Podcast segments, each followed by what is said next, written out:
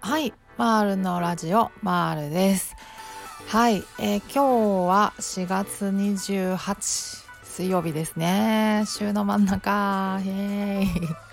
そうまあ私はですねあのはいあのー、あれですね。テレワークですね。はい水曜日のテレワーク最高ですね。精神的にね。はいなんとなくね。まあ、天気がねちょっと崩れているので朝からもうめちゃくちゃ曇りで雨も降ってますかね。うん。まあ、私通勤がねなんせ原付きなもんでちょっと天気の悪い日はですねもう本当に通勤したくないんですよね。うんうん。まあだからありがたいなと思っていますが皆さんはどんな感じでしょうか。はい。あなんか28日とかぶっかましましたけど27ですね。すいません。27水曜日です。ごめんなさい。はい。そんな感じですが今日はですね、えっ、ー、と、レターのお返事をまたしたいなと思います。はい。えっ、ー、とですね、まあ、あの、レターをいただきまして、質問もいただいたんですが、えー、この方はですね、13年ぐらいですね、足掛け、あの、パニック障害困られてると。で、まあ、最近はですね、まあ、3年ぐらい前にプチ更年期も入ったのかなみたいな感じで不眠もプラスされちゃったっていう感じなんですけどただパニック障害に関しては私があのもう激推し鬼推ししているあの本あのリンクとかも、えーとね、ツイッターの方だとトップページに、えーとね、固定ツイートに貼ってるはずなんですけどあとウェブ私のウェブサイトとかでも紹介してます。はいはい、ここの概要欄にもリンク貼れたら貼っときます。はい。の私のあのおすすめ本があるんですけど認知行動療法の本ですね。あの本当おすすめなんですよね。これ私もこれをあのメンタルクリニックの先生におすすめしてもらって買ってひたすらこれをやって治ったっていう感じで。でしかもまあまあ1000円程度なのでまあコスパも良いしで薄っぺらいんですよね。まあまあ。まあまあだから読みやすいしあのすごい集約されてるからなんかね分厚い本とかだともう見るからにやる気失せるじゃないですか、うん、でもそんな感じじゃないのであの結構薄めの本なのでやる気は出がちで出ます。はい出ると思います。まあその本をね買ってで読んでで呼吸法を覚えてで呼吸法でですね発作を鎮められるようになったと。ね素晴らしいです。嬉しい。めちゃくちゃ嬉しいですね。はい。で、まあ、苦手だったね人混みとか地下鉄とかもう保護者会とかも克服できましたっていう。いやーね本当ねあの予期不安はねあの長引くんですよ。やっぱり発作はねあの呼吸法でコントロールできるんですけどまあ予期不安がなくなるためのなんかこう認知行動療法みたいなところがあってまあ数年スパンで考えないといけないところはあるんですけどそうだただ発作さえね抑えてしまえばこういうふうにこう苦手を克服していけるんですよね。うん、不安を抱えつつでもあのやれることもたくさんあったりしてね、うん、すごい嬉しいですねもうはい。でただねあのプチ更年期が入ってきたのかなっていうのであの不眠がねあのちょっと出てきちゃったと。で不眠ってねあの私マールさんありましたかっていう質問をいただきましてはいありがとうございます。はい。不眠ね、あの、不眠ね、これがですね、ちょっと私がはなくて、あの、もうね、昔からなんですけど、すぐ爆速で寝れるんですよね。どこでもしかも寝れるから、あの、もう修学旅行とかそういうこう団体旅行とかでも、一番に寝れるぐらいの、気づいたら寝てたよみたいな言われる感じだったんですね。旅行行ってもほんと爆速で寝れる感じだったんで、あの当時もね私がパニック障害だった当時も不眠だけはねなくてうん。ただね私もプチ更年期入ってきたのかなみたいなところが最近あってあのプチ更年期でね不眠、うん、あの寝づらくなってきました。確かに。うんうん。あのね寝れない日もねあったりしますね。それはね完全にホルモンの影響だと思っててあの排卵期に入ってって何日目かとかそういう感じで多分定期的に来てるんですよね。私ちゃんと測ってないんでわからないんですけど定期的にね寝れない日があったりしますね。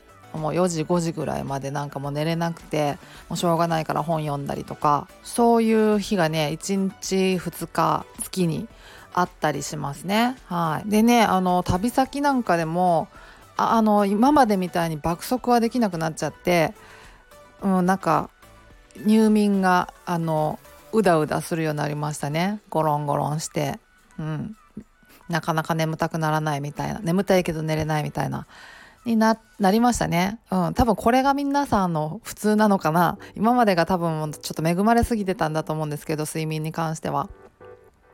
なんかそんな感じになりました。うん、だからホルモンの影響なのかなと思ってますね。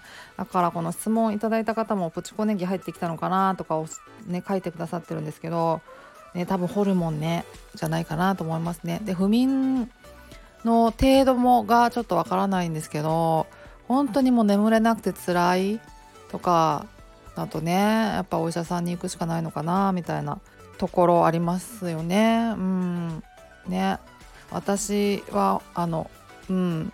まあ寝にくくはなったけど寝れてはいるし朝もねすごいなんか早く目が覚めちゃうんですよいつも。5時半とか6時ぐらいに目覚めますね必ず。何時に寝ても。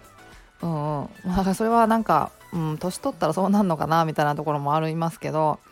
うん。だから7時間とかね寝てないんですよ。寝れないですねそんなに。うん。まあ、12時ちょい過ぎぐらいに寝てだいたい5時半とか6時に起きるので56時間ですね寝てるの。うんまあ、皆さんどんな感じですかね平均睡眠時間。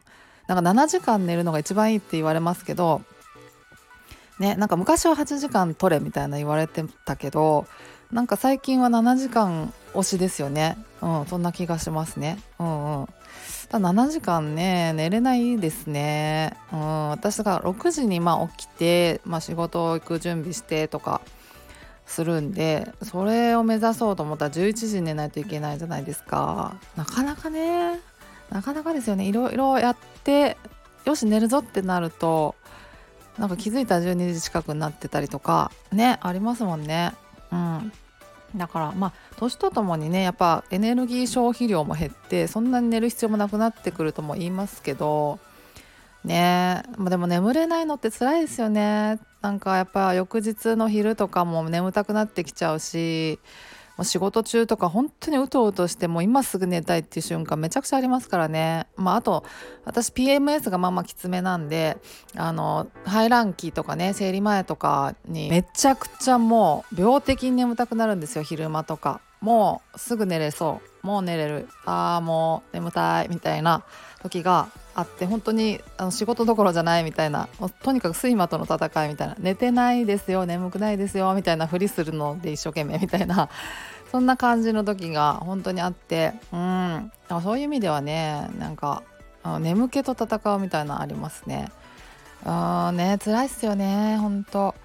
だからねあのホルモンの影響もあるのかもしれないからもしかしたらそのまあ婦人科系とか言ってなんかそういう相談してみるとなんか解決策あるかもしれないし私もね婦人科はねほんと最近あのよく通うようになってやっぱりねあの生理痛もひどくなってきたりしたしその眠気もなんか辛かったしみたいなんで相談してでホルモン調整するね黄体ホルモンを増やすかなんかのお薬をしばらく飲んだんですよ数ヶ月。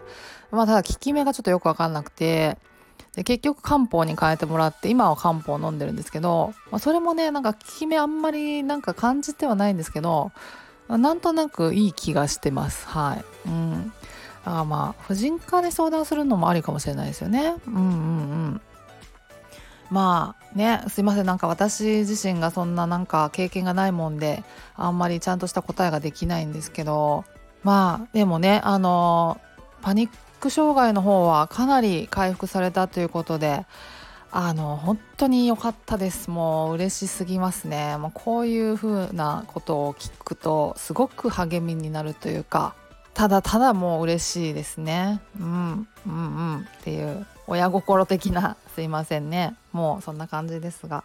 ね睡眠に関しては本当うん。まあ大したアドバイスができず申し訳ないんですけど婦人科系ちょっと行ってみるのもいいかもしれないですね。で婦人科もねやっぱなんか合う合わないあるじゃないですか。うん、なんか私もねうん、何箇所か行ってみようかなこれからと思ったりしてますね、うん、今行ってるところもねいい先生で好きなんですけど女性の先生でねサバサバしててそう好きなんですけどねいろいろ行ってみるのはありかなと思ったりしてて、うん、漢方じゃない解決策もあるかもしれないしなとか思ったりしつつはいねそんな感じです。はい。